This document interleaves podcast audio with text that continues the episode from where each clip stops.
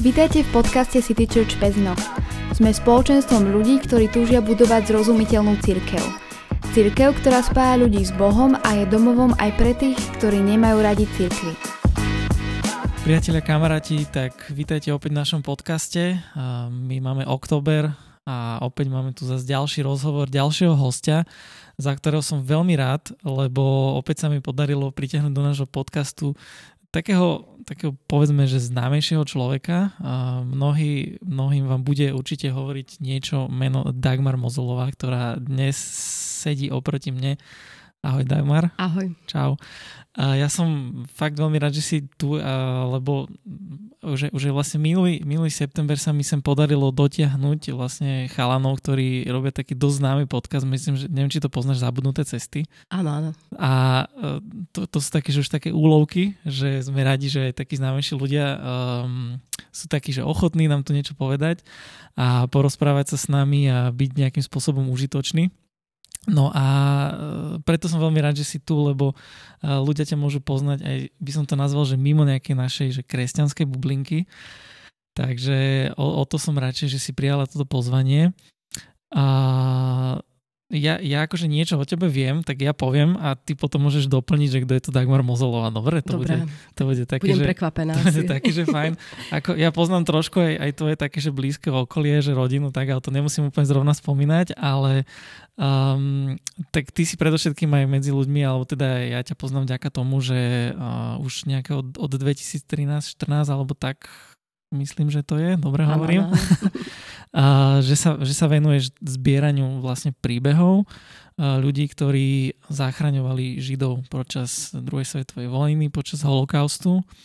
A nejakým spôsobom, keď zbieraš tieto príbehy, tak máš potom aj reláciu na slovenskom rozhlase Encyklopédia spravodlivých.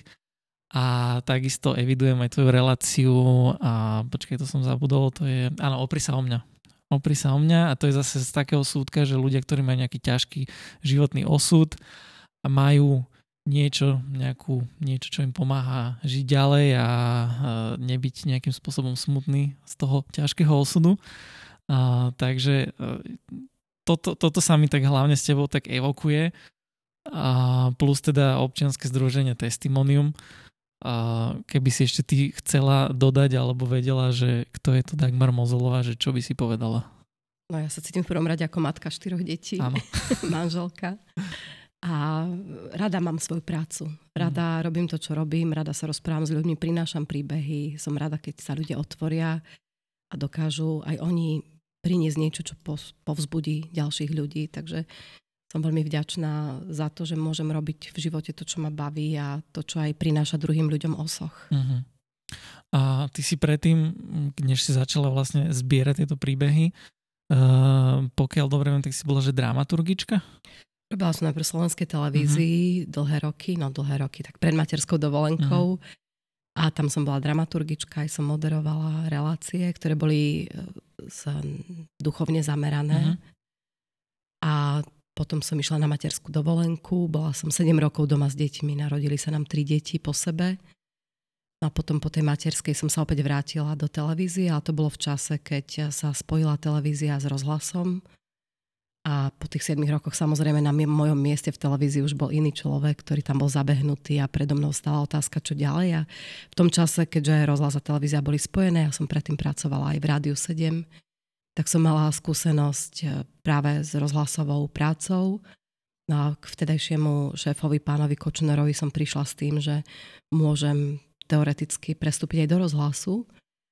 No on vlastne na druhý deň hneď ma pozval na také stretnutie s vtedajšími šéfmi rozhlasu, rozhlasových okruhov a veľmi rýchlo sa to nejako zbehlo a proste som tam od roku 2012. Uh-huh. Je to pre mňa krásna cesta a som tam spokojná, sú tam úžasní ľudia otvorené dvere, robíme krásne veci, všetci kolegovia sú perfektní, prinášame z terénu správy, informácie, príbehy, ako aj ja. Otvorili sa mi tam dvere, čo sa týka encyklopédie spravodlivých relácií o sa o mňa. Takže pre mňa je to krásna cesta v tom mm. rozhlase. No, ty máš ešte taký krásny mikrofonický hlas. Oh.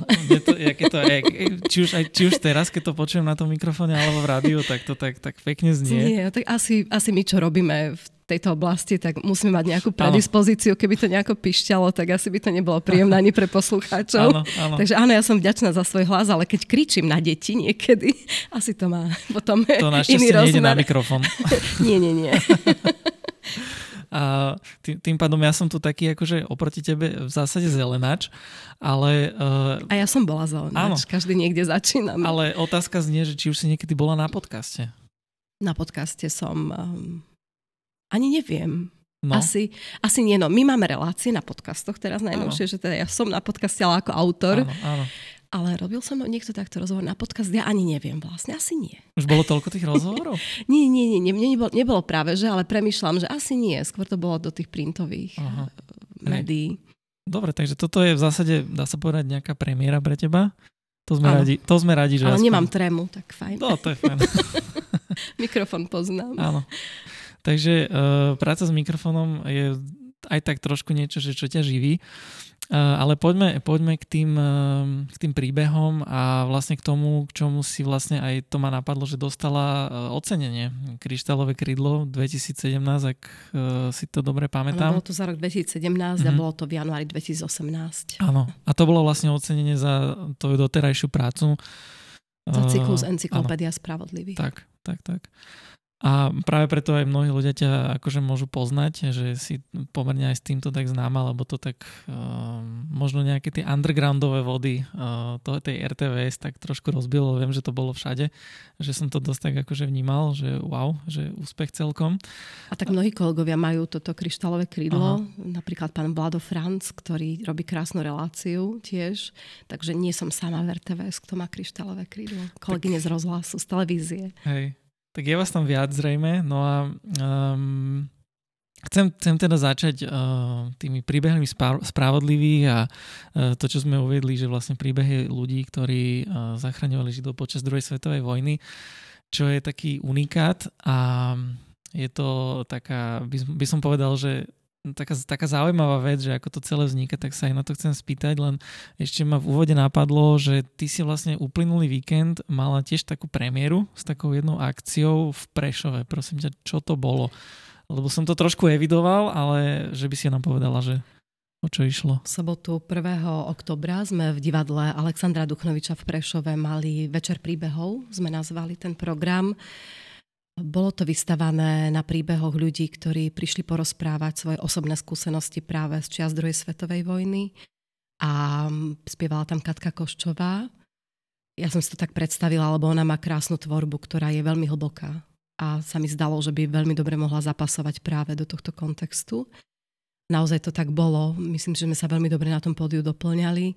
Takže ja som predstavila tri príbehy ľuďom, Zdá sa mi veľmi vzácne, že ešte žijú ľudia, ktorí si pamätajú tú druhú svetovú vojnu a kým sú tu, tak eh, je to taký nový projekt, že chcem chodiť po mestách, po regiónoch a práve ľudí z daného regiónu predstaviť ľuďom, ktorí tam žijú, či už v divadle, v kine, nejakom kultúrnom dome, proste v priestore verejnom, aby si osobne mohli týchto ľudí zažiť, aby videli ich na vlastné oči, aby počuli ich, aby videli, ako to prežívajú, keď rozprávajú.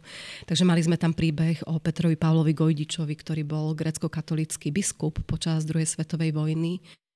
A on pomáhal Židom, on zachraňoval deti priamo v sirotincoch, pozbudzoval svojich kňazov, aby Židov krstili, či už naozaj, alebo len pro forma, pretože v tom čase tie krstné listy, hlavne pri tej prvej vlne deportácií, mali veľkú hodnotu, lebo ľudia, ktorí mali krsný list, nemuseli ísť do transportu. A práve o tom rozprávala pani Juliana Filová, ktorá mala takýto krsný list. Ona tiež tam bola prítomná, hovorili sme teda o tom Petrovi Pavlovi Gojdičovi a ona zároveň rozprávala svoj príbeh. A rozprávala o tom, že už boli v zbernom tábore v Žiline s mamičkou a s oteckom, odkiaľ potom pokračovali deportácie do Osvienčimu. A práve vďaka krstným listom vďaka tomu, že mali tie krsné listy, sa z tej Žiliny dostali do pracovného tábora vo Vyhniach, teda neboli deportovaní. A vďaka tým krsným listom potom druhú svetovú vojnu prežili za ťažkých podmienok v horách, bez jedla, strádali v nejakej horárni alebo na salaši. Bolo to mimoriadne náročné, ale proste prežili. Takže to bol taký prvý krásny príbeh o biskupovi Petrovi Pavlovi Gojdičovi, ktorý aj svojich kňazov pozbudzovala. Súvisí s tým napríklad príbeh kňaza Mašleja, ktorý bol vtedy kňazom v dedine Olšavica. A on povzbudzoval svojich veriacich, keď za ním Židia chodili, aby ich zobrali do svojich domácností. A zrejme v tejto dedinke nevie sa presne, lebo údaje sa vtedy nepísali, žiadne zoznamy sa nerobili, ale okolo 100 ľudí sa tam zachránilo. A to vďaka dôvere tých ľudí voči svojmu kňazovi. A potom, keď prišli Nemci, tak on vedel, v ktorom dome sú Židia, v ktorom sú a do ktorého môžu ísť Nemci. Samozrejme, stalo sa, že v niektorom boli aj Židia, aj Nemci, ale opäť to bol ten biskup Gojdič, ktorý ho povzbudil, aby takúto vec urobil pre tých ľudí. No a potom druhý príbeh bol príbeh pani Jany Tešerovej. Ona je povojnová generácia. Rozprávala príbeh svojich rodičov, keď sme boli na území Prešovského samozprávneho kraja, tak to bolo práve z tohto okolia, teda z Kežmarku. Boli to mladí ľudia, ktorí sa čerstvo zobrali v roku 43, mali sobášny list, ale nemali ani sobáš. Zobrali sa práve preto, aby ona, Regina sa volala tá pani a on bol Leo Kováčovci, aby ona bola zachránená práve pred tou deportáciou, lebo v tej prvej vlne deportácií na začiatku išli slobodné dievčatá. To bol ten prvý transport, ktorý šiel. A niekedy sa stalo potom, že vlastne tá rodina poprosila, alebo sa to tak urobilo, že sa dievča vydalo, aby bolo v manželstve a tým mhm. pádom to manželstvo ako keby chránilo Samozrejme, neskôr išli rodinné transporty a niekedy sa to nepodarilo, ale v tomto prípade to manželstvo ochránilo túto ženu, takže v 43. sa zobrali, no ale v 44. sa už museli ukrývať a opäť rozprávala príbeh svojich rodičov, ktorí prežili v rodine, ktorá ich ukrývala niekde na povale alebo v stodole, e, žili v slame za ťažkých podmienok a nemohli ísť častokrát do toho domu sa ani zohriať, lebo deti týchto rodičov boli gardisti. Uh-huh. Takže to bolo veľmi nebezpečné. Nemohli sa tie deti, už dospeli muži, nemohli sa dozvedieť, že na povale alebo niekde v stodole je takáto rodina. No a mali sme tam tretí príbeh, ktorý osprávala pani Terezia Bocánová, 92-ročná, ako jej mamička, ktorej manžel bol vtedy v Spojených štátoch a sama sa starala o 6 detí, zachránila manželský pár. No a potom ešte sme tam, do toho spievala Katka Koščová a potom sme ešte premietli film, ktorý sme urobili v občianskom združení Testimonium, pretože okrem toho, že robím v rozhlase, tak v istej fáze, keď ku mne prichádzalo tých príbehov čoraz viac, som si povedala, že je škoda nechať ich iba ako audio a že sa budem snažiť urobiť čo najviac preto, aby sme ich zachovali aj ako v audiovizuálnej forme. A tak sme založili občianske združenie Testimonium a vďaka aj producentovi Petrovi Nunezovi, ktorý na začiatku financoval túto prácu, neskôr sme získali granty a samozrejme zápasíme s tými financiami stále, teraz aktuálne sme na tom dosť zle, ale e, sme, túžim potom, aby sme nakrútili na kameru všetkých ľudí, ktorí žijú a ktorí majú takýto príbeh. Mm. Nie každý si to pamätá do detailov, nie každý vie všetko o tom, ale sú to nádherné čriepky zo života, ktoré nám dotvárajú mozaiku regiónu, mozaiku rodiny, mozaiku spoločenstva, komunity. Takže pre mňa je to dôležité, aby títo ľudia, ku ktorým som ja častokrát ako rozhlasová redaktorka prišla prvá, a nikto predtým o tom príbehu nevedel. Veľa príbehov mám takýchto, povedia mi. Vy ste tu prvá, alebo už teda tým, že tú reláciu poznajú, tak mi píšu vnúci, vnúčky, deti a príďte. To ešte sa o tom porozprávame zrejme, uh-huh. že ako sa dostávam k tým príbehom. Takže takto sa ku mne dostal aj príbeh pani Dermekovej z dedinky Konska, ktorá zachránila počas vojny dvojročné dievčatko. Ja som za ňou bola v roku 2018 ona nádherným nárečím, nádherným stredoslovenským nárečím. A v roku 2019, keď už sme mali to občianske združenie a išli sme akurát tak okolo, niečo mi vypadlo z toho plánu, ktorý som mala na východe a vedela som, že pôjdem popri tej dedinke Konská a ona tam žije, tak som volala jej dcer, ako sa má mamička. A vtedy už bola po zlomenine a už nechodila. Ale nakoniec sme tam išli s tou kamerou a podarilo sa nám niečo natočiť s ňou ešte, zachytiť ju a mesiac na to zomrela. A teda máme takýto krásny príbeh o záchrane dvojročného dievčatka, ktorý sme už e, urobili ako doku drámu. To znamená, že sú tam hrané scény a súčasťou toho príbehu je moje patranie po tej rodine, lebo tam sa pretrhli kontakty v tých 50. rokoch. Rodina, ktorú zachránili, teda to dievčatko ešte zachránili sa ďalší dvaja súrodenci a, a rodičia. Tak oni išli potom do Spojených štátov, kde žijú, kde žili, potomkovia žijú dodnes. Ja som patrala po tom dievčatku, však podľa veku som verila, že ešte žije a nakoniec sa mi ju podarilo vypatrať. Mm. Takže v závere filmu aj ona poslala také krátke video, kde rozpráva o tom, že tá rodina sa o ňu dobre postarala. No a toto bol ten večer v Prešove, ktorý verím, že bol prvý z mnohých, ktoré budú nasledovať. Mm, takže ten tvoj projekt sa dostáva aj ta, v takejto forme um, do povedomia, alebo teda na do nejakého, na verejnosť. Hej. No a teda si to trošku náčrtla, že, že ako sa to k tomu dostávaš k týmto ľuďom, ja sa na to chcem spýtať, ale ešte predtým mňa by zaujímalo, že, um, že čo bolo pre teba podnetom, že toto začať robiť? Lebo si vravela, že tam predtým si nerobila v rozhlase a tak ďalej, bola to nejaká dramaturgická práca, ale toto hovorím, že je, je také veľmi špecifické, že nikto iný okrem teba to vlastne nerobí, nevieme o tom, aspoň na Slovensku. A, že čo bol nejaký taký podnet, alebo prečo si to začala robiť?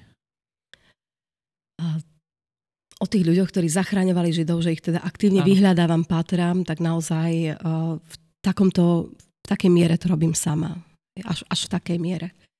Lebo existuje titul Spravodlivý medzi národmi, ktorí dostávajú tí ľudia, ktorí zachraňovali Židov. A to sú tie známe príbehy, potom už aj zverejnené na stránke Yad Vashem. A tam dávajú podnet zachránení a záchrancovia príjmajú tento, toto ocenenie. Samozrejme predchádza tomu bohaté skúmanie, či to tak naozaj bolo a musia sa dokladať všetky fakty, ale máme momentálne 610 spravodlivých medzi národmi na Slovensku. No a ja, keď som eh, začala toto robiť, teda predtým, vedela som o tom, že niečo takéto existuje, ale to bolo všetko. Ja som sa nikdy nejako eh, do hĺbky nezaujímala o túto tému a ja si myslím, že eh, to bola pre mňa cesta, ktorá prišla z hora, Božia cesta.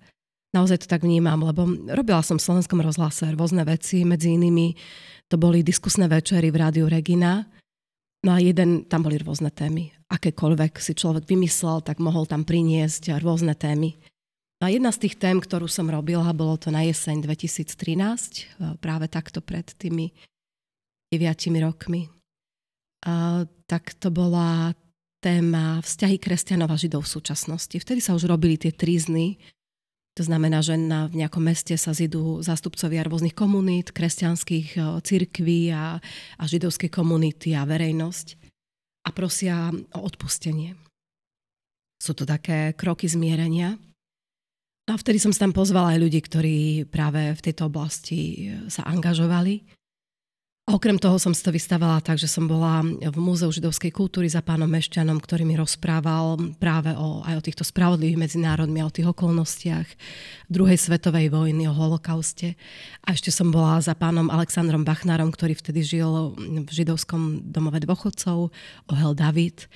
A on zomrel pred pár rokmi vo veku 100 rokov, napísal aj knihu. A on bol mm, ako partizan pôsobil počas druhej svetovej vojny a rozprával mi svoje príbehy. Aj o tom, koľko ľudí z jeho rodiny zahynulo. Aj o tom, že jeho otecko bol zachránený jedným lekárom v Banskej Bystrici. Tak tieto dva príspevky sme tam pustili počas toho vysielania a ešte sme mali dohodnutý telefonát naživo.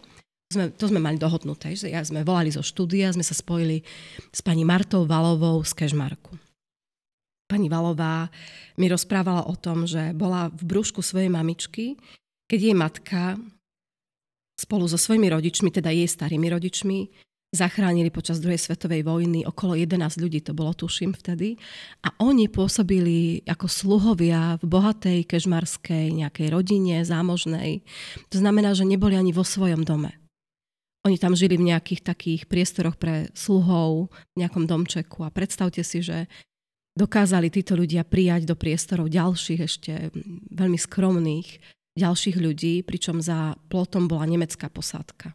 No ona mi o tom rozprávala, že kto bol zachránený, ako to prebiehalo, ako sa báli, aký mal, ako, ako verili, že to dobre dopadne. No a po, celom tom, po celej tej relácii ja som prišla domov a človek vždy nemôže zaspať po takom výkone, no. keď je to večerné vysielanie, tak vždy som nespala ďalšie 2-3 hodiny, ešte sa to tak mieša v tej hlave. No ale e, po tejto relácii som bola nekľudná do rána. Som, si pamätám, že som nemohla spať vôbec skoro pretože e, vo mne sa to tak zhmotnilo, hej, že ten príbeh tej rodiny, tej pani Valovej, tých jej, tej jej matky, ktorá bola tehotná, a ja som mala vtedy tri deti, predstavila som si tú tehotnú ženu, ktorá podstúpila to riziko, že ona a jej dieťa nenarodené zomrie, keď sa to nepodarí. A potom som rozmýšľala, že veď boli sluhovia, z čoho žili, ako ich dokázali uživiť. Ako to prežívali. Báli sa, ako to, že sa nedozvedela tá rodina tých pánov, že tam majú takýchto ľudí. A všetky tie veci mi blúdili v tej hlave, tak ráno som stala a som si povedala, že ak žijú takíto ľudia, ktorí si to pamätajú ešte, lebo však ona si to nepamätala osobne, keďže sa narodila tesne po vojne, tak eh, chcem takýchto ľudí nájsť.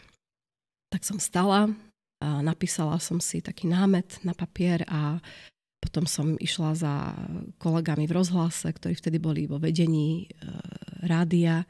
Povedala som, čo chcem robiť. Urobila som prvú pilotnú reláciu. Zohnala som z takého človeka, ktorý si to pamätal a neskôr mi to teda prijali do Rádia Slovensko. A vždy sa ma pýtali každý rok, koľko relácií urobím. Nikdy som nevedela odpovedať na túto otázku, lebo ja sama som nevedela, koľko tých príbehov ku mne príde. Či to budem robiť rok, dva, je rok 2022, takže to, sa to vysiela 9. rok, alebo už aj 10. Už neviem, ako si to presne. Od roku 2014 už im to vysielame, 9. Teraz je 9. rok už beží, hej. No a momentálne som na čísle 173 odvysielaných príbehov. Hmm. Tak to už je slušné číslo celkom. Ty si to aj pamätáš tie príbehy, alebo mnohé sú také, že... Lebo teraz, keď si to rozprávala, tak ako išli mená, išli čísla a ja som ako to ani nestihal spracovávať sám, pamätať si to. Uh, pamätáš si to aj ty, že do veľkej miery? Samozrejme, všetko si nepamätám. Jasne. To sú mená, to sú okolnosti, to, to je veľa rôznych nuans. Ale keď idem cez Slovensko a vidím nejakú dedinku, tak poviem, aha, tu som bola mm. za takým človekom. Mne sa to tak nahadzuje v tej hlave. Jasné, že keď chcem o niečom porozprávať konkrétne a dávno som ten príbeh nepočula, tak aj teraz, keď, som, keď sme boli v tom Prešove, tak tie príbehy boli odvysielané dávnejšie, som si ich znova musela vypočuť, občerstviť v tej hlave, ale um, to, čo ma najviac oslovilo, si pamätám určite. A najmä si pamätám tých ľudí, lebo ľudia sú úžasní. Ja chodím do dedín, do miest a ja chodím k ľuďom, ktorí majú aj vyše 80, aj vyše 90 rokov. Častokrát majú takú trému a príde redaktorka, čo sa bude pýtať, či ja to zvládnem. A ja im vždy poviem, že nebojte sa, iba porozprávate mi iba o tom vašom živote, iba to, čo ste zažili. Nemusíte sa pripravovať, nič netreba. Iba mi pripravte fotky vašich rodičov, vašich starých rodičov. A je to také krásne, keď eh, títo ľudia rozprávajú. Takže mnohých si pamätám osobne. Mm. Veľmi. Tým, že rozprávame o hlboko osobných veciach, o ich rodičoch často, ktorí tu už nie sú, tak sa dostávame do takého, by som povedala, rodinného vzťahu, že pozeráme fotky, ako keď si pozeráte so synom alebo s vnúčkou fotografie a pozeráme fotografie a rozprávame sa o tom, ako žili, ako bolo. A raz som bola v jednej dedine, sme sa rozprávali takto s babkou a potom mi hovoria, oh, babka, aká je dobre dnes vyrozprávaná. Mm, mm. no a čo ma prekvapilo je, že mnohokrát mi dajú aj vedieť, keď niekto zomrie, tak sa cítim naozaj už ako taký blízky rodinný príslušník pomaly, že sa dozvedám o tom, že títo ľudia aj odišli z nášho sveta, ale mm. príbehy zostávajú. Hej. A keď sa dostaneme k tomu nejakému zbieraniu tých príbehov, tak vtedy v tom úvode vidíš, že tam si to mala nejak tak dohodnuté. Ako to ako sa vôbec tomu dostaneš? Ty si teda vravíš, že si to tak prijala, že chceš to ako zbierať, vyhľadávať, tak čo je na počiatku? Už teraz asi predpokladám, že je to také, že to samé chodí? Ja, niečo chodí samé, niečo, niečo nie. Sa, okay. Ale na tom začiatku to bolo ťažké s tým začať, alebo ako si vôbec k tomu pristúpila? Nebolo ťažké s tým začať, lebo som mala na začiatku okolo seba dobrých ľudí, a vtedy akurát ten pán Mešťan, ktorý, ktorého spomínam, ktorý tu už nie je, on bol riaditeľ eh, Židovského múzea, tak on mi dal kontakt na pána Petra Borzu v Prešove a na pani Anku Naďovú v Prešove. Ja som v podstate potom tú zimu 2013 na začiatku to bolo, myslím, som išla ešte za nimi. Pán Peter Borza je grecko-katolický kňaz, ktorý sa venuje práve osobnosti Petra Pavla Gojdiča. Bol tam aj teraz eh, v oktobri, čo sme boli teda predvčerom na tom podujatí. A on mi dal kontakt na niekoľko ľudí, ktorí majú takýto príbeh v Prešovskom regióne a potom pani Anka Naďová, ona je vystavovateľka a ona robila výstavu na túto tému. Takže od nich som získala prvé kontakty. Bolo to 8 príbehov, ktoré som išla nahrať do Prešova a okolia. Takže nahrala som 8 príbehov, bola som tam asi 3 dní, tuším, alebo 4. Stretla som sa s týmito ľuďmi. Bola som v tom Prešove, niekoľko dní som tam bola, nahrala som asi 7 alebo 8 príbehov. No a bolo to pre mňa úžasné, že títo ľudia mi dali tieto kontakty. Pamätám si, ako sme sedeli ešte večer v kaviarni, sme sa o tom rozprávali a bola som ešte za jednou paňou v Košiciach, obehla som ten región, teda to, čo oni mi poskytli a tá pani mi hovorí, že vy ste taká mladá, a vy to nemôžete dokázať. Vžiť sa tak do týchto príbehov, ktoré my sme prežili a ktoré mm, sú ťažké a náročné, to a potom e, som mala jedno stretnutie v Košiciach v jednej knižnici, kde ma pozvali, kde som takto rozprávala o tej mojej práci. Niekoľko, niekoľko príbehov som predstavila ľuďom cez prezentáciu. Prišli tam tí poslucháči. A ona sa mi vtedy ospravedlnila a povedala, že teda to berie späť, že hoci v takom mladom veku vtedy ešte, ale teda, že som sa do toho pustila naozaj odhodlane. Takže toto bol ten začiatok. No a potom postupne každý rok bývajú ocenení spravodliví medzi národmi, to je v spolupráci s izraelským veľvyslanectvom. To je ďalší zdroj takýchto príbehov. No a ako, ja som samozrejme siahla aj do tej minulosti, keď som to začala robiť, som vedela, ktorí boli ocenení z minulých rokov, tých som obvolala nejakých ľudí, niektorých som si našla. A potom, ako sa to rozbehlo, mi začali písať rodiny príslušníci. Máme doma babku. Celé dni nám rozpráva, ako to bolo cez vojnu, že boli u nich Židia. Príďte, nikto o tom príbehu nevie, lebo nie každý má titul Spravodlivý medzi národmi to ocenenie je podmienené tým hlbokým skúmaním a tými kontaktmi so zachránenými. A pri týchto príbehoch mnohé kontakty sa pretrhli po vojne a už nie sú. Hm. Mnohí ľudia zomreli, tá generácia a možno, že vnúci alebo deti nechcú v tom pokračovať. Pre mnohých sú to traumatické zážitky, hoci boli zachránení, je to trauma, ktorá je tu na celý život mnohí rodiny príslušníci tým ľuďom zomreli. Takže nie každý sa rád vracia do tohto obdobia alebo sa aj kontaktuje hoci s tými ľuďmi, ktorí prispeli k tomu, že žijú. Takže mi píšu vnúci, vnúčky a, a synovia a dozviem sa aj keď idem nahrávať, tak jedna pani mi hovorí, a viete, že aj tuto vedľa mám susedu. Takže je to také, cesty sú rôzne. Uh-huh. Takže je to aj taká detektívna práca, dá je, sa povedať. Áno. A... A, a mne sa pa, darí ešte niekedy aj vypatrať, lebo pozvali ma napríklad jedna rodina, to som bola niekde pri Trenčine a rozprávali mi o tom, ako boli zachránení v lese takí dvaja malí chlapci a že odišli potom do Spojených štátov a povedali mi mená. A ja som patrala, som ich našla, alebo som našla tú, to dievčatko z toho nášho filmu, hej.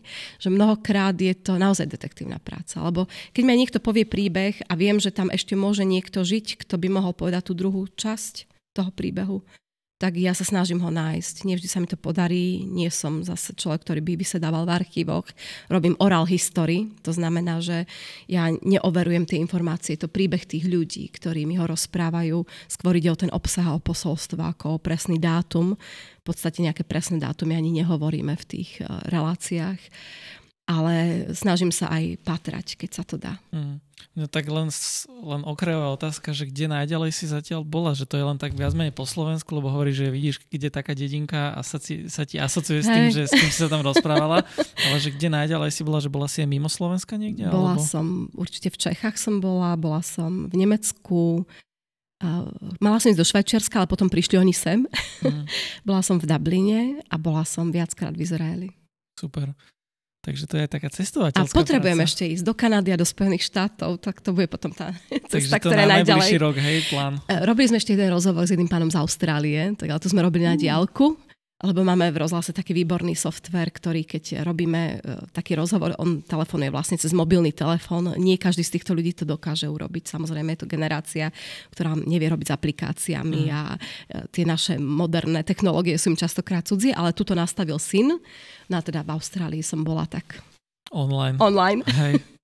Takže to celko, vlastne po celom svete sú títo ľudia roztrúsení. Oni sú, áno, oni no. aj potom išli do Južnej Ameriky, áno, určite mm-hmm. Kanada, mm-hmm. Spojené štáty, Izrael, Austrália, áno. Hej. A mm, keď si to tak aj hovorila, že vlastne ty, ako si to prežila, keď si mala takúto ťažkú noc, e, plus aj to, že mnohí ľudia, že to sú traumatické veci a mnohí z nich, keď to po tých rokoch akoby otvárajú, že je to také ťažké, Um, ako vlastne po tých rokoch ty to tak nejak emocionálne spracovávaš? Že je to, je to aj po tej psychickej stránke také náročné? Alebo je to nejaká taká pozitívna emocia? Alebo ako to je? No ono sa to tak mieša. Hm. Lebo tým, že ja robím príbehy ľudí, ktorí boli zachránení a môžeme povedať, že ich bolo mizivé percento z toho, čo zahynulo, tak je to fajn, hej, že robím tie krásne príbehy. Na druhej strane popri tom, ako robím príbehy zachránených, chodím za záchrancami aj za zachránenými. Hej? A keď robím príbehy tých zachránených, mi hovoria, koľko ľudí im zomrelo. Tam sa zmenili celé rodiny. Si predstavte, že ste dieťa a máte rodičov a vy sa zachránite s tými rodičmi, dajme tomu, čo, čo bolo väčšie šťastie pre e, málo ľudí, že obidva rodičia prežili a dajme tomu dvaja súrodenci. Ale robila som nedávno príbeh, keď mi rozprávali, že matka pochádzala z veľmi širokej rodiny, mal z 11 súrodencov, tuším, a už boli tí súrodenci, tá matka tej pani, ktorá mi to rozprávala, bola najmladšia, ostatní súrodenci už boli vydatí, ženatí, už mali deti, teda ona mala mať bratrancov, sesternice a všetci skoro zahynuli v koncentračných táboroch. A povedala, že to bolo okolo 40 ľudí. A keď sa dozviete takúto vec, že zomrie 40 ľudí z rodiny, že po vojne už tá rodina nikdy nie je taká, aká by mala byť, že zahynie babka, detko, že nikto nie je vlastne, alebo že príde jeden človek sa vráti, tak to sú strašné veci. Potom si kladie človek otázku, ako je to vôbec možné, že niečo také sa mohlo stať kedysi, hej? Ako sme to mohli dopustiť? Ako je to vôbec možné? No a potom sa človek pozrie na Ukrajinu mm. a zistí, že sme sa asi veľmi nepoučili. Hej.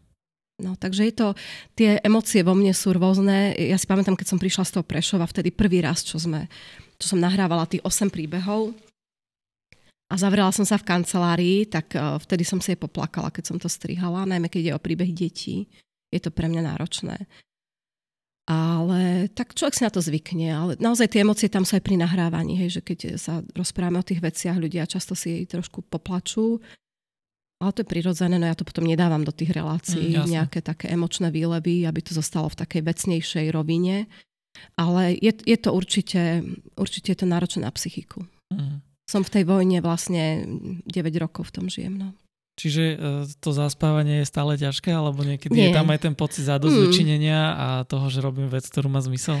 Um, zaspávanie nie je ťažké. Mm. Ja asi to tak nechávam proste, že nie je to vo mne, ja nemôžem spasiť ten svet. Mm. Nie, že nie je to, musí to človek tak odovzdať, že to nie je, nie je to o mne, hej, Aj, ani tá emocia nie je o tom, že ja by som sa mala za to trápiť, mm. hej, že je to, jasné, že sa ma to dotýka, je, hlboký smutok niekedy prežívam, je to, je to strašné, čo sa udialo, ale, ale viem, že nie je to o mne, tak niekedy, keď je to ťažké, tak eh, potom to tak, tak prežijem a musím to nechať ísť, ale na druhej strane ma to teší, že sa stretávam s tými ľuďmi, ja, ja zbožňujem starú generáciu, generáciu, ktorá má šediny na vlasoch. Ja to milujem. Hej? A keď sa môžem s tou tetou, s Ujom porozprávať o tom, čo prežili, pre mňa je to nádherné objavovať tú minulosť cez tých našich predkov, ako žili, aké mali hodnoty. Mm, toto sú krásne príbehy o ľuďoch, ktorí, ktorí vlastne ohrozili seba samých. A je, sú to také skutky, ktoré neviem, či by sme urobili dnes že máme rodiny a či by sme ukryli ďalších ľudí, keď vieme, že naše deti by mohli zastreliť, keby sa to niekto dozvedel. A pre mňa sú to obrovské hodnoty. Často tí ľudia boli veriaci, mnohí neboli veriaci. A preto ja, ja som taká spokojná, že robím to, čo mám robiť a mám rada tých ľudí. Naozaj myslím, že mám k ním blízky vzťah. Tak sa ma to nejako dotýka, možno to je tým, že ja som vyrastala u starých rodičov, tak sa mi to tak prenáša. Nedávno som robila rozhovor pred dvoma týždňami s jednou páňou z Nitry, ktorá bola ročník narodenia 1928 a moja stará mama bola 27, tak som sa tak dobre pri nej cítila, ako pri tej mojej starej mame, keby mm. som sedela, že je to tá generácia, ktorá mi je blízka. Tak um, ja som spokojná. Je, to tak, ako to má byť. Hej. Keď si spomenula, že mnohí ľudia boli niektorí veriaci, niektorí boli, neboli veriaci, uh, ja uvažujem tak, že mnohí možno aj odmietli uh, nejakým spôsobom práve, že vydať svoju rodinu nejakému risku alebo proste nejaké, nejaké hrozbe, že by ich mohli zabiť. Uh, čiže aj vtedy boli ľudia rôzni, že rôzne sa postavili k tomuto prenasledovaniu a vidíš tam ty možno nejaký spoločný menovateľ, alebo t- pri tých ľuďoch, ktorí práve že zachránili, vieš, alebo že, že, že boli ochotní spraviť ten risk, alebo sa to, že totálne nedá povedať? Ja si myslím, že to je vecou charakteru. Že nie je ani tak dôležité, či som veriaci alebo neveriaci, ale je to vecou toho, či som otvorený pomáhať druhým alebo nie, lebo povedzme si otvorene, mnohí veriaci ľudia nemusia byť otvorení tejto Určite. ceste a mnohí neveriaci sú otvorení tejto ceste. Takže by som to nerozlišovala na veriacich a neveriacich, ale na charakter a na to, ako vnímam druhého človeka. Či ten druhý človek je pre mňa eh, tým, kým, kým, komu by som sa odhodlal pomáhať aj v ťažkej chvíli. Ale častokrát si ja kladiem otázku, či ja by som sa tak zachovala a neviem to povedať sama o sebe. Že ja si myslím, že niektoré veci sa odhalia až v tej hraničnej situácii, keď sa do nej dostaneme. Ale ja si myslím, že je dôležité prinášať tieto príbehy, aby sme vedeli, že tu boli ľudia, ktorí to dokázali. Sú to tie svedectvá, ktoré nás môžu povzbudiť. Že vieme, že niekto tu bol pred nami, kto išiel po tejto ceste, kto sa odhodlal otvoriť dvere svojej domácnosti a, a urobil to. Hej? Že keď sa my dostaneme do podobnej situácie, nemusí to byť práve záchrana života, ale môže to byť aj, ja neviem, pomoc ľuďom bez domova, alebo čokoľvek, čo prežívame. Mali sme tu aj máme stále veľa ľudí z Ukrajiny. A stále, každý deň sú pred nami drobné výzvy, ako sa zachová. A myslím, že v tých, tých maličkostiach sa buduje ten charakter. A potom je to aj taká momentálna situácia, kam tí ľudia prišli, lebo Tí Židia častokrát nevedeli, kam majú ísť. Mnohí išli na istotu, že mali niečo dohodnuté alebo mali urobené niekde bunker a tak. Ale mnohí nevedeli. Mala som príbeh napríklad, že zrazu zaklopali traje ľudia na dvere jednej ženy, ktorá mala malé deti. Zrazu, hej, vám niekto zaklope na dvere. A hovorí, ukryte nás hrozí nám smrť. Mm. A ona e, rozprávala mi to jej dcera, tá pani už nežije, ale aj tá druhá generácia niekedy má tak perfektne sprostredkované informácie a kontakty s tými zachránenými, že je to dôveryhodný zdroj. A rozprávala mi, že mamička celý život hovorila, že vieš, zaklopali na tie dvere a teraz to moje uvažovanie, že tam sa nedalo, príďte o dve hodiny, dohodnem sa s manželom, porozprávame sa mm. o tom, urobíme plán, stratégiu a zistíme, koľko máme financií. To neexistovalo. To bolo momentálne rozhodnutie. Mm. A tá pani hovorila celý život údajne takúto vec, že pošlem ich preč, zistím, že sa im niečo stalo. Ako s tým budem žiť celý život? Príjmem ich do domu, niekto sa tu dozvie, zastrelia mňa aj moje deti. A to bola tá dilema, pred ktorou my sme ešte neboli postavení, naša generácia, ale to, to zvažovali určite mnohí ľudia. Takže neviem to, neviem to popísať, mm. hej, presne, že v čom to bolo, mm. neviem to popísať. Mm. Že veľké a ťažké dilemy a tiež, že by som na tým uvažoval, tak tiež neviem, že čo. A obzvlášť, že teraz keď e, máme s manželkou malú cerku, tak tiež aj keď mnohé príbehy som počúvala presne práve toto, že mám doma malé deti, alebo aj práve um, ten film, tá mamička, tak... No, ty si to vlastne videl, ten áno, film. Áno, áno, áno. Hej, hej. Čiže akože tiež také, že, že ťažké veci a, ale a všetko to má nejaký taký spoločný zá, základ, že niekto mal silný charakter, niekto sa v tej chvíli proste rozhodol. Mňa zaujíma, že či e, ty vidíš spomedzi tých takmer 200 príbehov nejaký taký, čo by vybočoval z radu, že by to bolo v niečom špeciálne. Akokoľvek. Určite áno. Určite áno, sú tam nádherné príbehy. Ja každý vidím spracovaný ako film v prvom rade. ja si myslím, že to sú úžasné veci, lebo už len to, že uh, zachrániť človeka, aj tak to už je niečo krásne. Ale tak môžem povedať dva také príbehy. Hej, že jeden je príbeh o nemeckom vojakovi, ktorý naozaj vybočuje z radu. A to je príbeh malého dievčatka, Miriam sa toto dievčatko volá, ona, pani Miriam, žije v Izraeli. A ona mi rozprávala, že mala asi 4 roky keď eh, museli s rodičmi utekať z Nového mesta nad Váhom. Išli niekam na kopanice a prežili pár dní niekde buď v Stodole alebo v Seníku, v takých provizorných priestoroch na kopaniciach. Na jedného dňa um, nemali nič so sebou, žiadnu batožinu. Na jedného dňa prišli takí muži tam, ktorých pozorovali a povedali im, muži nech idú preč, lebo bude lapačka na Židov. Boli tam dve rodiny židovské. Táto Miriam so svojimi rodičmi a ešte jedna rodina. Tak eh, tí muži naozaj išli potom do lesa niekam sa ukryť, ale prišli tí gardisti a povedali im, že no, mužov tu nemáte, ale však máte zle oblečené deti, kľudne si zajdite do mesta si niečo zobrať, do tých vašich domov. No a oni, tie ženy sa vybrali do toho nového mesta nad Váhom a tam ich chytili a v synagóge už zhromažďovali ľudí na transport. Takže do tej synagógy ich umiestnili a toto dievčatko, tá Miriam, zostala vonku pred synagógou. Ona bola modrovka, blondiava a hovorila po nemecky. No. A rozprávala sa tam potom taký nemecký vojak, tam sedel, tak nejako sa dali do reči a povedala mu, že chce ísť na záchod, cikať. A on hovorí, že ju vezme na ten záchod. A ona povedala, že nie, nie, že ja chcem mamu. Tak on išiel do tej synagógy, našiel tú mamu a išli na záchod, to bola zrejme nejaká latrína niekde za tou synagogou. A tá pani, jej matka, bola fajčiarka a povedala tomu nemeckému vojakovi, že prosím vás, ja chcem, nemáte náhodou cigaretu, že ja fajčím. A on jej povedal, že milostivá pani, nehnevajte sa, ale ja nemám cigaretu. No a keď jej povedal to slovo po nemecky, tá rodina vedela po nemecky židovská, že milostivá pani, tak ona sa odvážila povedať mu, že viete čo, my chceme odtiaľto odísť. A on povedal, že aby išli teda, že dobre. Tak údajne zobral bajonet a začal ich viesť pred sebou, akože ich niekam vedie. A takto ich vyviedol z mesta. No a tam pani Miriam, keď toto rozpráva, hovorí, že, že cíti stále na chrbte ten bajonet. Celý čas e, tá matka jej potom hovorila, že rozmýšľala, či vystreli alebo nevystreli. A keď prišli na tú hranicu Nového mesta nad Váhom a už boli za domami, tak im povedala, aby odišli. No a tá matka jej sa obrátila na neho a povedala mu, že mu dá taký prsteň mala nejaký, tak povedal, že v žiadnom prípade nevezme nič od nej. Chcela vedieť jeho meno a povedal, že nepovie, lebo keby ich chytili, tak uh-huh. určite to z nich, z nich dostanú, hej, že kto im pomáhal. A nakoniec sa opýtala, že tak mi aspoň povedzte, prečo ste to urobili. A on povedal, že keď odchádzal do vojny, jeho matka bola na smrteľnej posteli a povedala mu, urob dobrý skutok, snáď sa zachrániš. A povedal vtedy vraj, že tak snáď toto je ten dobrý skutok. Mm. Takže tá rodina nevie ani meno, ani nevie, či ten vojak prežil.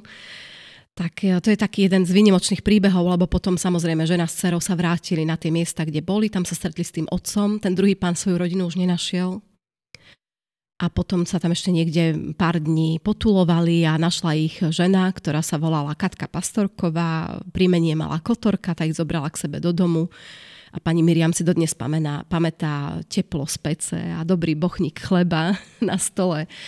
A tak prespali tam jednu noc a potom im povedala, že dievčatko si nechá a keď sa vrátia, tak im ju vráti a keď nie, tak z nej vychová dobrého človeka. Mm.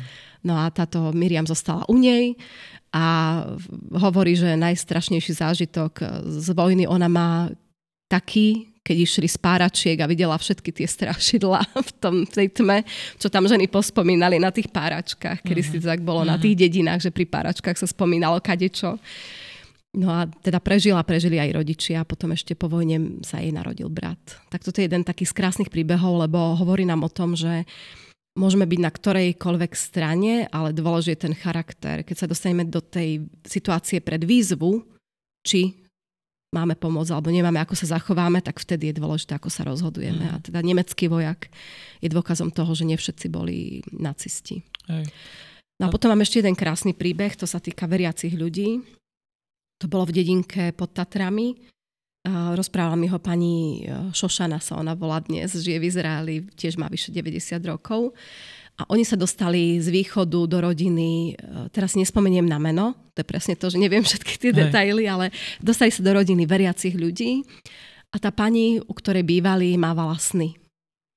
A všetci čakali na tie sny, že čo sa jej bude snívať, tak raz povedala, že tuto, táto hruška, niečo sa stane a naozaj tam buchla nejaká bomba, mína alebo niečo. Mávala sny a ona si bola istá, že, že to prežijú, že teda pán Boh ich ochráni, takto sa k nej pán Boh prihováral, hej, cez tie sny.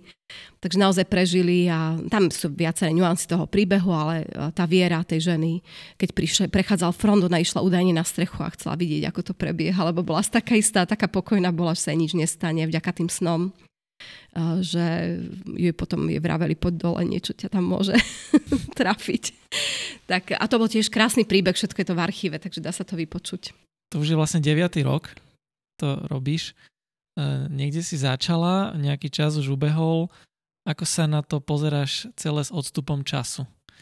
Um, že možno ako to ešte dlho chceš robiť, alebo či si došla na niečo, čo si vtedy pred 9 rokmi ne, nevnímala, nenavnímala. Zmenilo sa niečo v tom vnímaní? To má hrozne veľa pocitov, mňa vyvolala táto otázka. tak neviem ani kde začať. no. ťa to niekde posunulo, posunulo alebo akokoľvek hej. No. zmenilo no. teba ako človeka? No ja som vďačná za túto cestu, lebo vnímam, že som na ceste, na ktorej mám byť. To je pre mňa dôležité. Hej? A ja som sa zalúbila do židovského národa. Je to pre mňa je národ krásny, mám tam veľa ľudí, ktorí sú pre mňa tváre. A keď ja idem do Izraela, tak uh, rada by som ich všetkých videla. Mnohých naozaj kontaktujem často, keď je tam nejaký problém, čo sa týka bezpečnosti, tak sa pýtam, ako sa majú, či sa im nič nestalo. A mnohí ľudia na Slovensku sú mi blízki. Čo chodím po tých mestečkách, dedinkách, tak na nich spomínam, myslím na nich. A myslím si, že aj ten môj príchod pre nich je, je fajn, hej? že je to také vzájomné. No a Netušila som pred tými, už to bude desiatý rok vlastne teraz, aj začína sa desiatý rok, netušila som, kam sa dostanem, či, eh, či to budem robiť dlho, či to bude pre mňa len nejaká epizóda v živote, ale myslím si, že nie je, lebo tým, ako sme založili to občianske združenie, tak ja mám pocit, že musím tie príbehy prinášať ďalej a že musím ich, im dávať iné rozmery v rozhlase budem to vysielať určite ešte, lebo mám ešte ďalšie príbehy. To je, to je neuveriteľné pre mňa, že stále prichádzajú ľudia, ktorí si to pamätajú. A to už je koľko rokov je po vojne a koľko rokov to už robím a stále mám čo robiť. Uh-huh.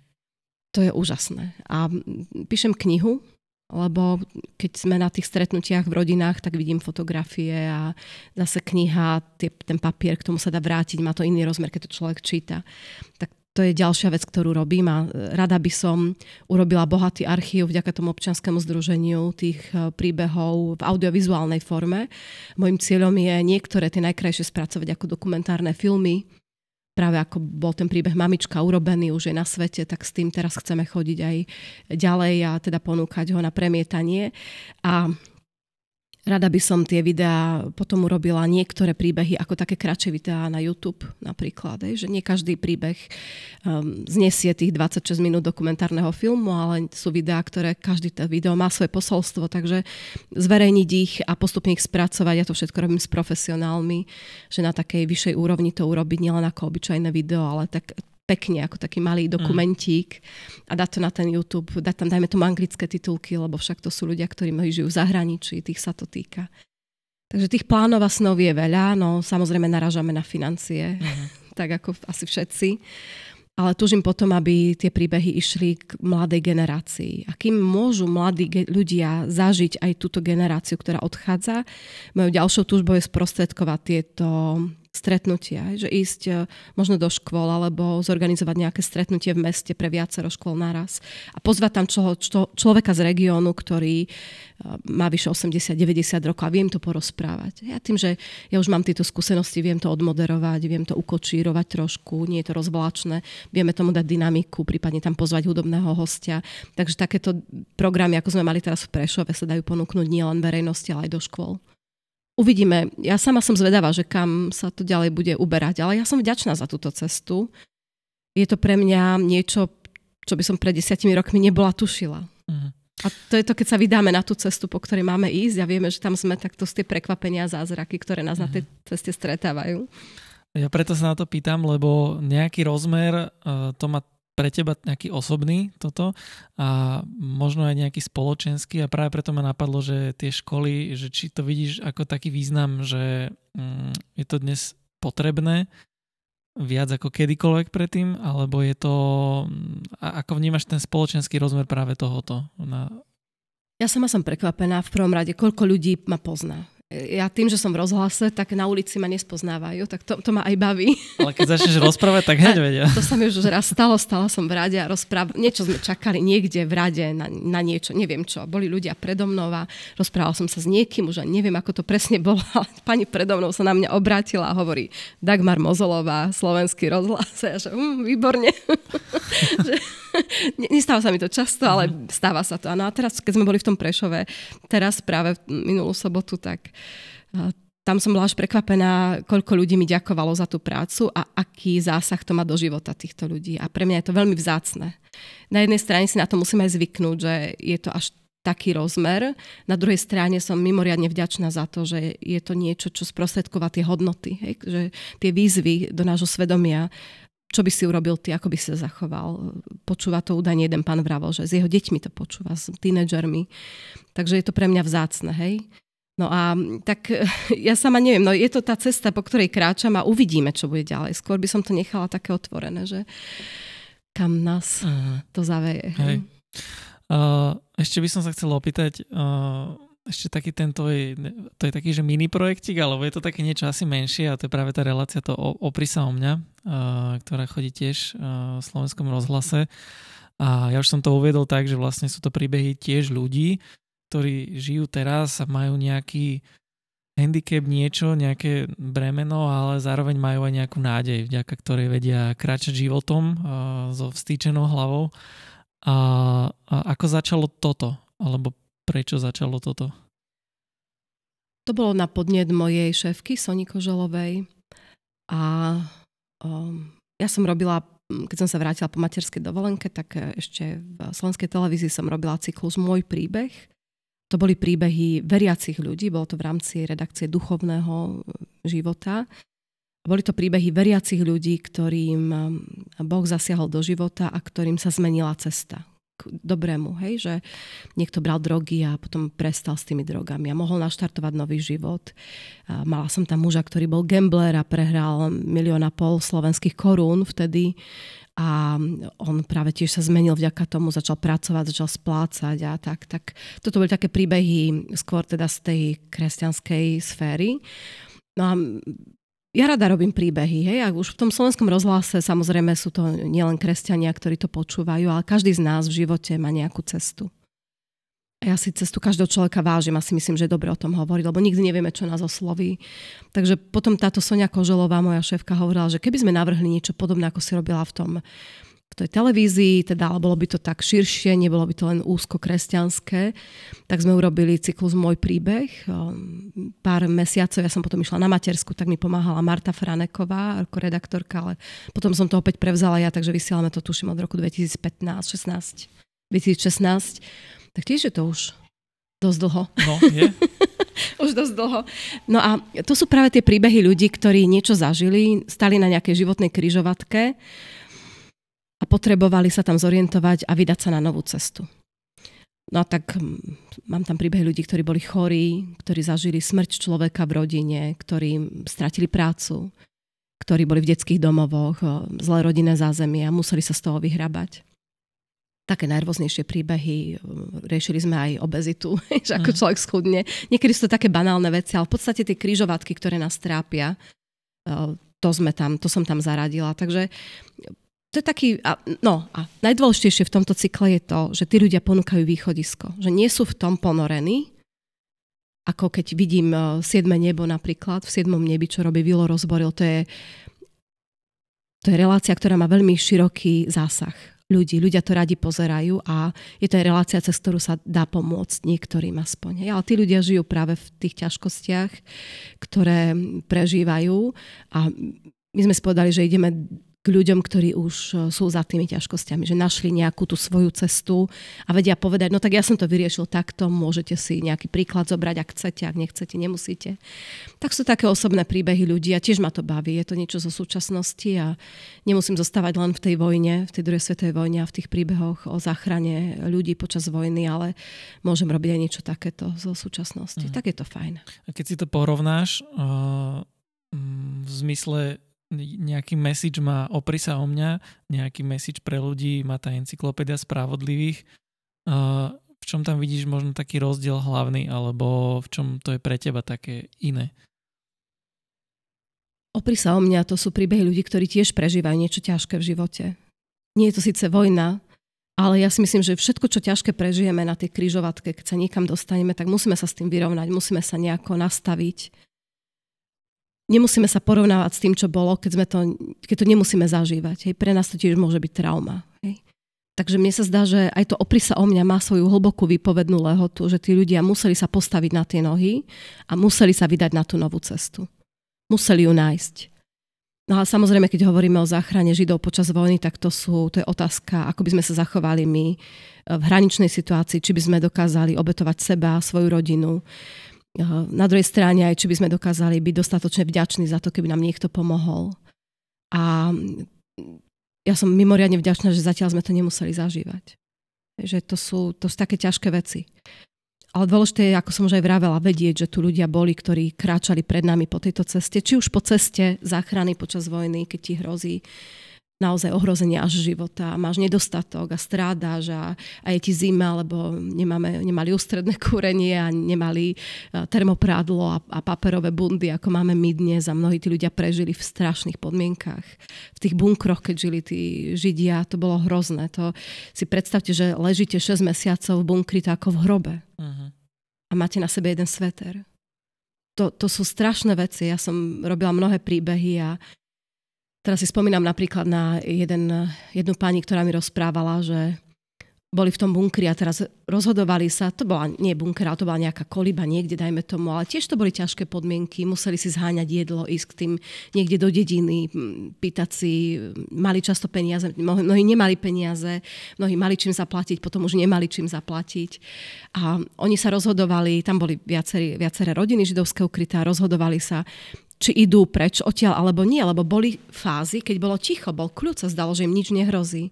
Ale vytrvať do konca bolo dôležité. Hej? A táto pani bola malé dievčatko a predstavte si, že všetci tí ostatní tie rodiny sa vybrali preč a ona mala sen, v ktorom sa jej prihovorila mamička, ktorú nepoznala. On jej zomrela ako dvoročnému dievčatku, tuším. A tá matka jej povedala, že zostaň tu, nechod nikde. A takéto niekedy sa stávali až také nadprirodzené veci a oni tam zostali a všetkých ostatných zobrali do Osvienčimu oni prežili vďaka tomu snu, hej, tak to sú také neuveriteľné veci pre mňa, že čo všetko sa môže stať v tých hraničných situáciách. Či už nám pomôže niekto ako človek, alebo potom dostaneme takú správu z neba. Ale myslím si, že každý príbeh je dôležitý pre nás, lebo niekto možno práve je chorý a tá relácia oprí sa o mňa, kde rozpráva žena, ktorá má rakovinu a rozpráva o tom, aké úžasné spoločenstvo okolo nej, aká komunita sa zrazu zobudila, ako ju povzbudzujú všetci, aký to dáva rozmer ľudskosti a aká je, aká je s tým úžasnutá, koľko ľudí vie aj v dnešnej dobe podať pomocnú ruku a postarať sa jej o deti a navariť. Tak to sú, to sú krásne veci. Hej? Že aj, aj to, čo kedysi prežili ľudia počas tej vojny, že dokázali pomáhať, ale mnohí nedokázali. Povedzme si otvorene, zo Slovenska bolo deportovaných vyše 69 tisíc ľudí, ktorí zahynuli. To, my nie sme na tom tak rúžovo, aby mm. sme si tu nekladli rúžové okuliare na oči. Sice boli ľudia, ktorí pomáhali, ale to bolo veľmi malé percento. Ale na druhej strane je tu komunita aj dnes, ktorá dokáže pomáhať a je to na nás, ako sa rozhodneme. Takže ja verím, že títo relácie, ktoré robím, tie príbehy, ktoré prinášam, dokážu ľuďom pomôcť, keď to potrebujú, v nejakom čase sa správne rozhodnúť. No a dúfam, že to bude aj pre mňa také ponaučenie, že ja sa dokážem rozhodnúť v správnom čase správne. Mm sa vraví, že ľudia milujú príbehy mm, že áno. ľudský mozog je na to nastavený, že proste príbehy sú naozaj niečo, čo tak veľmi rýchlo zaujíma a je to rýchlo zapamätateľné. A to presne mi hovoria, že stále o tých židoch a stále o tej záchrane, veď to už je stále to isté. Hovorím, ako, ako to isté? Nehovorte, veď koľko kníh sa píše o láske a filmov o láske. Uh-huh. Stále je to o láske, hej? Uh-huh. A stále to robíme. Nie je to to isté, lebo každý príbeh je jedinečný, ano. takže preto, hej. A každý svojím spôsobom aj inač inšpiratívny. Mm. Áno. Um, no ja si myslím, že to je možno taký aj dobrý záver, uh, presne keď sa bavíme o týchto odkazoch a čo to môže znamenať. Uh, mňa aj tak teší, že vlastne nevieme, že čo bude ďalej, že ešte koľko toho bude a nebude, lebo vraví, že ešte máš veľa v zásobe toho. Mám. Takže sa na to Aj môže... veľa plánov. Áno, áno. Ešte tie filmy sú tam a kniha, takže na to sa asi budeme určite mnohí tešiť. Rada by sme aj diskusné večery hej, urobila, ale tak to všetko je v takých mojich snoch, túžbách, uvidíme, čo z toho vyjde. Tak budeme radi, keď z toho vidíš čo najviac.